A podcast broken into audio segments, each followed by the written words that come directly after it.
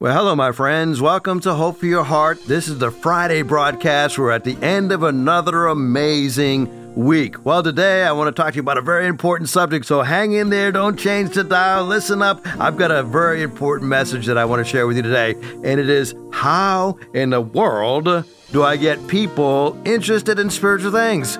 And maybe you're listening today and said, Man, I'm not interested in spiritual things. I'm going to change the dial right now. Hey, would you hang in there? I got some questions I want to ask you that I think will arouse your interest in spiritual things. And let me read just a couple of passages of scripture to get you ready, right? I want you to know that if you don't know Christ, you are blind and you cannot see. Now, I don't mean to insult you, but Jesus said, Verily, verily, I say unto you, Except the man be born again, he cannot enter the kingdom of God. You see, if you're not born again, you don't see the importance of a relationship with Christ. You are blind. Listen, I want to take the scales off your eyes and I want you to be able to see the truth because the truth will indeed set you free. Now, I don't want to insult you, but Jesus also understood that if you don't have a relationship with Him, you also are ignorant and cannot understand. It's the story of Nicodemus. Nicodemus came to Jesus and said, How can a man be born when he is old? Can he enter a second time into his mother's womb and be born? Uh, so here we discover that Nicodemus, who is, by the way, a religious leader, he was a rabbi going to another rabbi, Jesus, and he's asking him, How can I be born again? Can I enter into my mother's womb a second time? Now, Jesus is saying, you know, that is really not the way to be born again. That's not what I'm talking about. I'm not talking about being born again physically, I'm talking about being born again spiritually. Uh, so, Nicodemus was not only blind, he was not only ignorant and couldn't understand, but he was also helpless. He couldn't bring about salvation, he couldn't get into heaven on his own efforts. Jesus said, Verily, verily, I say unto you, or Truly, truly, I say to you, except a man is born of water and of the Spirit, he cannot enter the kingdom of God. So, some commentators would say that water represents the physical birth. You got to be born the first time. And then the second would be the spiritual birth. And if you're not born of the spiritual birth, you're not going to enter into the kingdom of heaven. Uh, so, Jesus is reminding us here that this is a spiritual encounter that takes place. But there's a problem. And the problem is is that we are sinful. You see that first birth, that birth of the water is a birth that indicates that I am a sinner. John 3 6, that which is born of the flesh is flesh, and that which is born of the spirit is the spirit. You see, we were born with a depraved body. We were far from God. So Jesus says, Marvel not, I say unto you, you must be born again. Uh, so, the whole purpose of the broadcast today is to help you to be able to communicate the wonderful gospel of Jesus Christ. And so, let's begin by assuming that you're saved. Let's uh, begin by assuming that you have a relationship with Christ. Sometimes you may lack assurance. You need to have that assurance. I want you to know for many years, I lacked the assurance that I needed. I mean, I was constantly doubting my salvation. I was up and down and all over the place spiritually. As a matter of fact, I would go to these different events as a teenager. Uh, sometimes I go to youth camp. Sometimes I go to like these youth revival services, and and there'd be a preacher up there, and he'd give a wonderful message, and he would say, you know, if you're doing such and such, if you're living this way in sin, uh, maybe the reason is because you've never been born again. And it didn't matter what they would say. It seems like whatever they said is something that I was just doing that past week. And I saw, oh, man, maybe the reason I'm doing this is because I'm not born again. And so I would go and pray to receive Christ. I probably did it 10 times as a teenager, maybe more than that, right? Well, the problem wasn't that I wasn't born again. You know, the devil has a trick. He's pretty slick. This is what he wants to do. He wants those who are unbelievers to think they're believers. And he wants those who are believers to think they're unbelievers. Because he knows if you're a believer, but you think you, you're not a believer, then you're really discouraged. And you can't do anything for the cause of Christ if you're discouraged.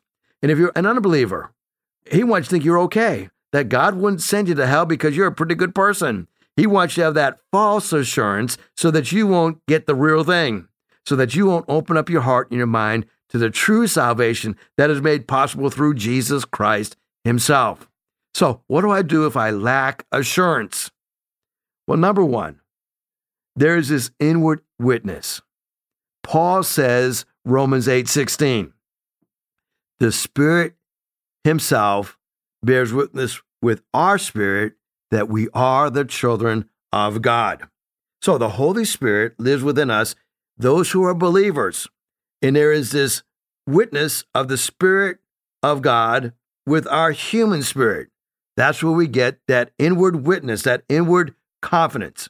So, one of the things that really helped me to have the assurance of my faith is I memorized a lot of verses. So, I want to encourage you memorize Romans 8 16. Now, the way that you can memorize verses is by repeating these verses seven times in the morning, seven times at night, for seven days. And you'll discover after a week, you know that verse pretty well, but you want to continue that process on for 28 days.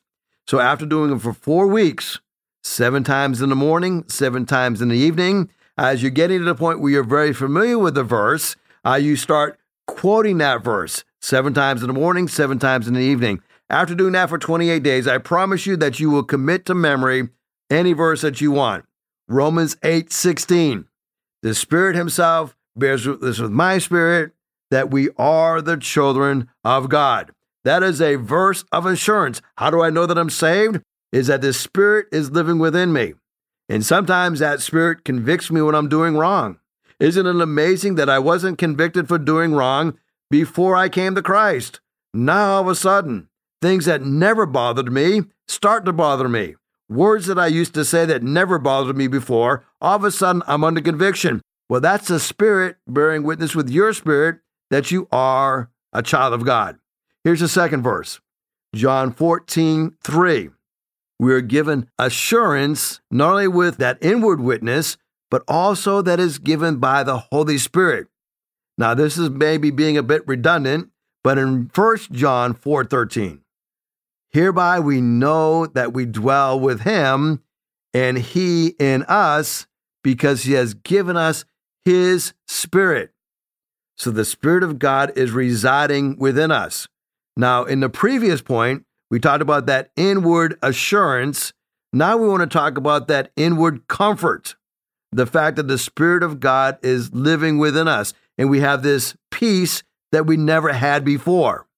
Jesus calls it that peace that transcends all understanding. I was talking to a good friend of mine who uh, who is a fairly new believer. Uh, he's been a Christian for a couple years, and and he's experiencing right now kind of a business setback, I guess you could call it. And as I was speaking to him, I was really impressed that he was maintaining his composure uh, he was taking in stride. And I said, Man, you're just amazing me to know all that you're going through with your business, but you are so calm about the whole thing. And he said to me, You know, a couple years ago, if this had happened to me, it would have derailed my faith. But he says, God has given me so much confidence. God has given me so much assurance that He's going to carry me through this setback that I'm not even worried about it. He says, I go home at night and I should be fretting about it. I should be worried about it. He said, but I go home at night, I enjoy my family. And he says, I sleep very well because I have that assurance that God is going to work it all out. Well, that's an indication that he's born again. The Spirit dwells within him. There's a third way that you can know for sure that you're saved. And there's a new love that God gives to you. And it's a new love that you have for Christians. Now, this point is so important. Uh, this is why I am so troubled in my spirit when I hear people say, Well, I got Jesus. I don't need the church. I don't need to be hanging out with God's people. And to a degree, that is true. We get saved not by hanging out with God's people. We're saved because of what Christ has done for us. But if we are saved, according to 1 John 3 14, we have a new love for Christians. This is what the verse says We know that we have passed from death unto life.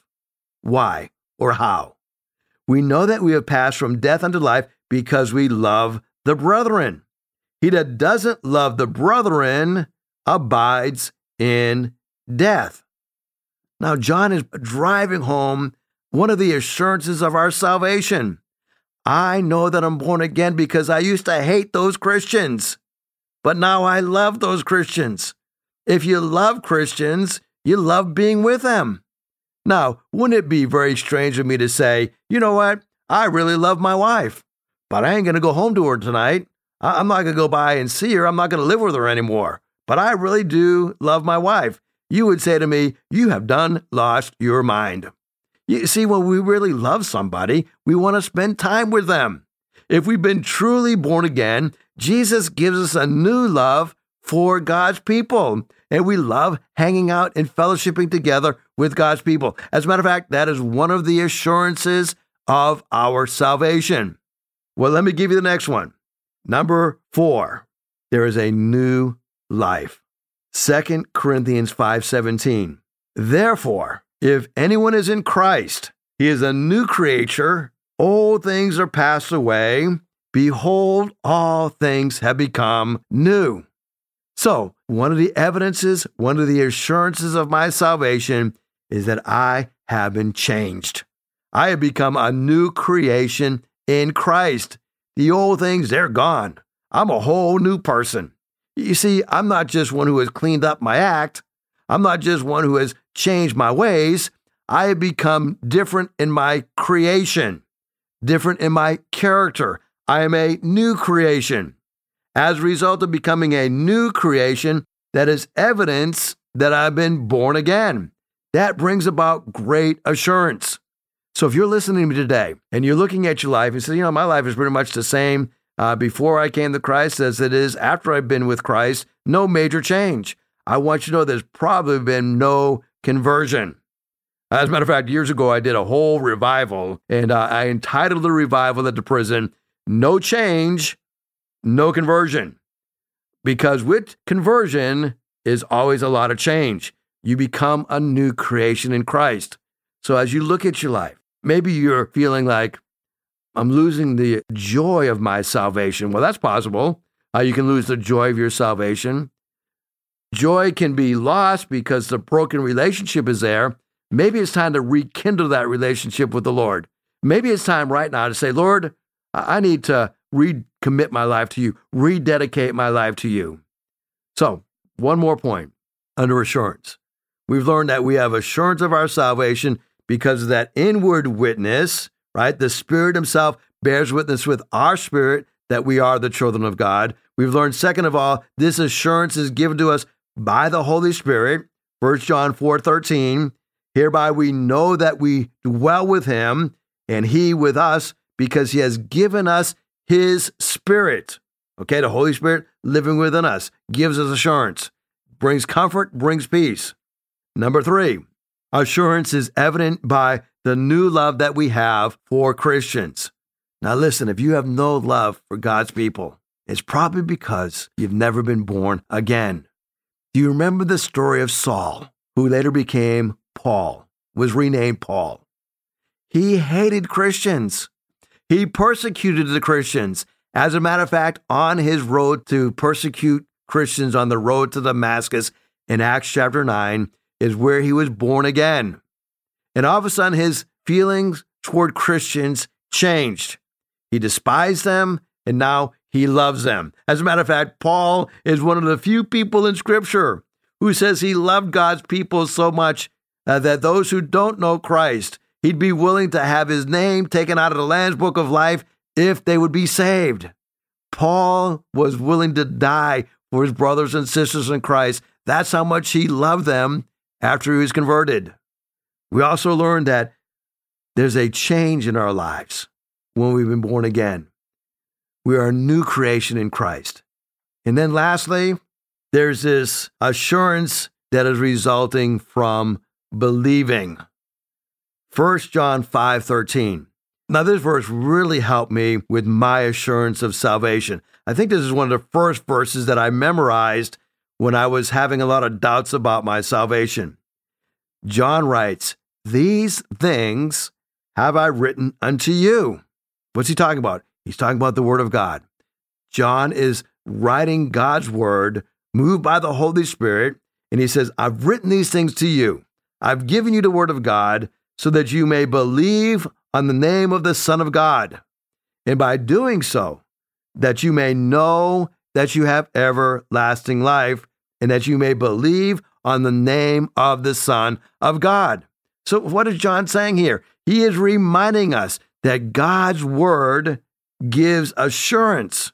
As we believe the Bible, our assurance is solidified. So, I would encourage you today if you are lacking assurance of your salvation, I could give you some more evidences, okay? I've just given you five, but let me throw in a few more, okay? Uh, just for good measures. You can have assurance of your salvation not on what you have done, but based on the resurrection of Christ Himself. I believe in the resurrection with my entire being. Why do I believe in the resurrection of Christ? Well, there's an empty tomb.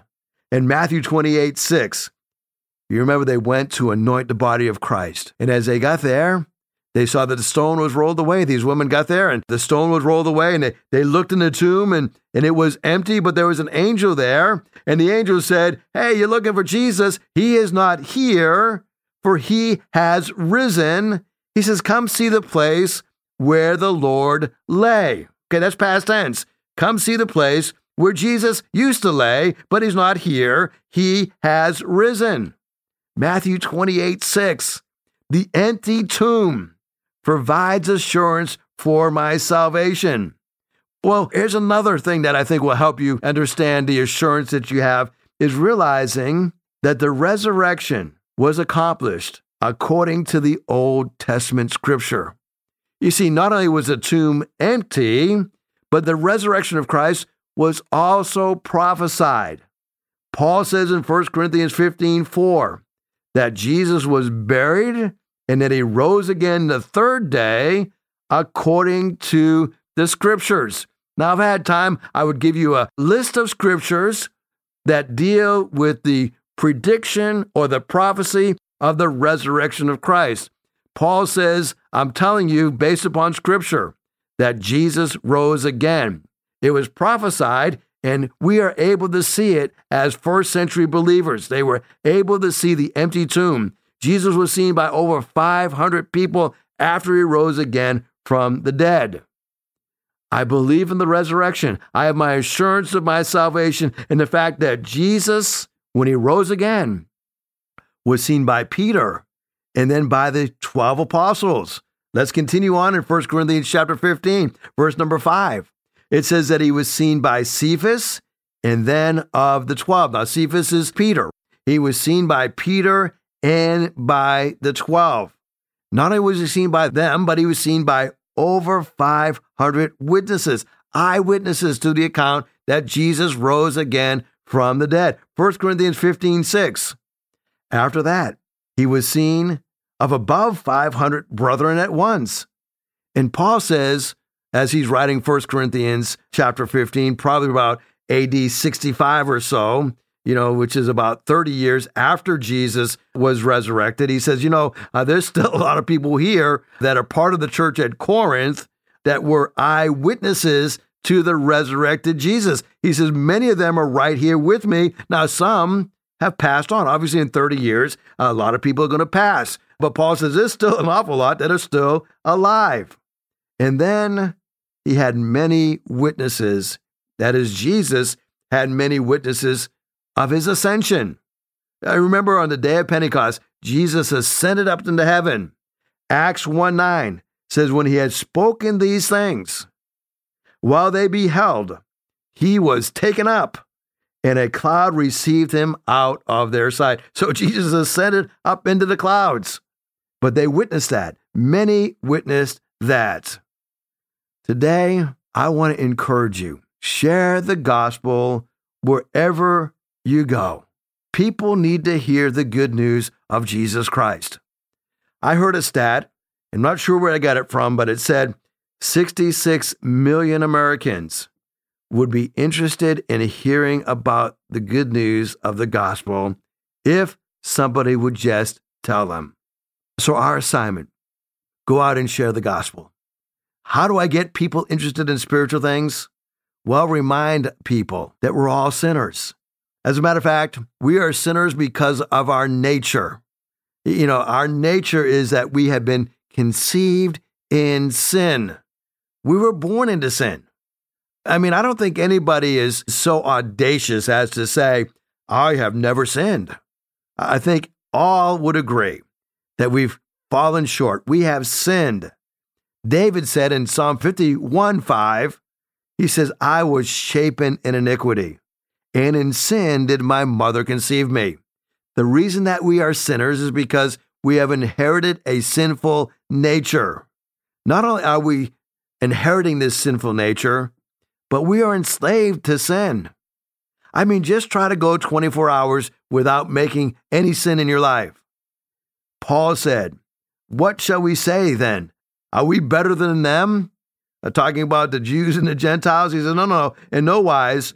We have proven both Jews and Gentiles. They are all under sin. Paul is saying it doesn't matter what your nationality is, it doesn't matter what country you're born in, it doesn't matter what family you're from. The one thing we have in common is we're all sinners. We're all under sin. We're all enslaved by sin. But I also need to tell you that sin has corrupted us. In Romans 3:10, it says that there is none none who are righteous, no not one. We have passed on genetically to our, our children this corrupted, sinful nature. As a matter of fact, it has even darkened our ability to understand spiritual things. Paul says, because of this darkening, that there is nobody that understands, there is nobody that seeks after God. If you're listening to this broadcast today, I'm praying right now for you. And I'm praying that the Holy Spirit will work in your life and draw you into the relationship with God because by nature, we are hiding from God. Do you remember the story of Adam and Eve? When they fell into sin, as soon as their eyes were opened to their sin, what did they do? They didn't run to the God and say, Hey, we messed up. No, they went and they hid from God. They were hiding and they covered themselves with these leaves, right? Like you can hide from God. But they thought they could. And so God goes and pursues them. Listen, He's doing the same thing to you today. It's not that he's hiding from you. He's not hiding from you. He's in pursuit of you. You are hiding from him. And he's going to come find you and he wants to reveal himself to you, but you've got to make that choice. Will I respond to the Holy Spirit? You see, God has given us his law. Did you know that the law demands payment when the law is broken?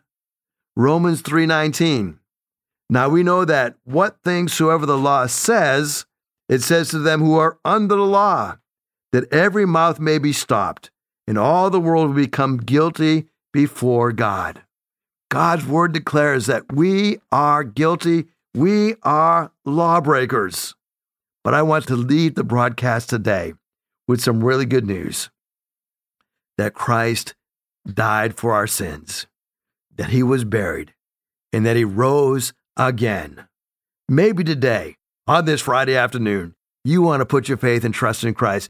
Say a simple little prayer God, be merciful to me, a sinner. I believe that Jesus died on the cross, that he was buried, that he rose again.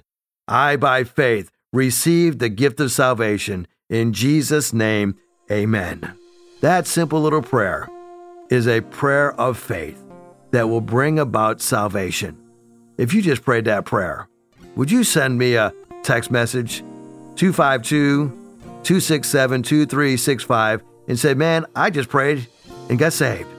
252 267 2365. Maybe today you've got somebody that you're praying for that they'll be saved. Would you send me a text 252 267 2365? Just give me their name. Say, I'm praying for George, praying for Sally, praying for your neighbor, praying for your boss praying for your wife. I pray that God will work in their life and that the Lord will draw them into a relationship with Christ through the power of the Holy Spirit. You see, that's how people get saved. Well, thank you so much for joining me today. I would love to see you at church this Sunday, Hickory Ridge Community Church. Come join us 9 o'clock or 1045 this Sunday morning. I would love to see you, love to uh, fellowship with you and worship with you. Thank you so much for being with me this week. Have a wonderful weekend. If you'd like to hear this broadcast again, you can have a free download at buzzsprout.com backslash 1890557, or you can listen on Amazon, Spotify, Google Podcast, and Apple Podcast. Hickory Ridge Community Church is located at 3320 Battlefield Boulevard South in Chesapeake, Virginia. Sunday service times are 9 a.m. and 10:30 a.m. We'd love for you to join us. For more information, go to hrcc7.org. And remember, no matter what you're going through, in Jesus Christ there is always hope for your heart.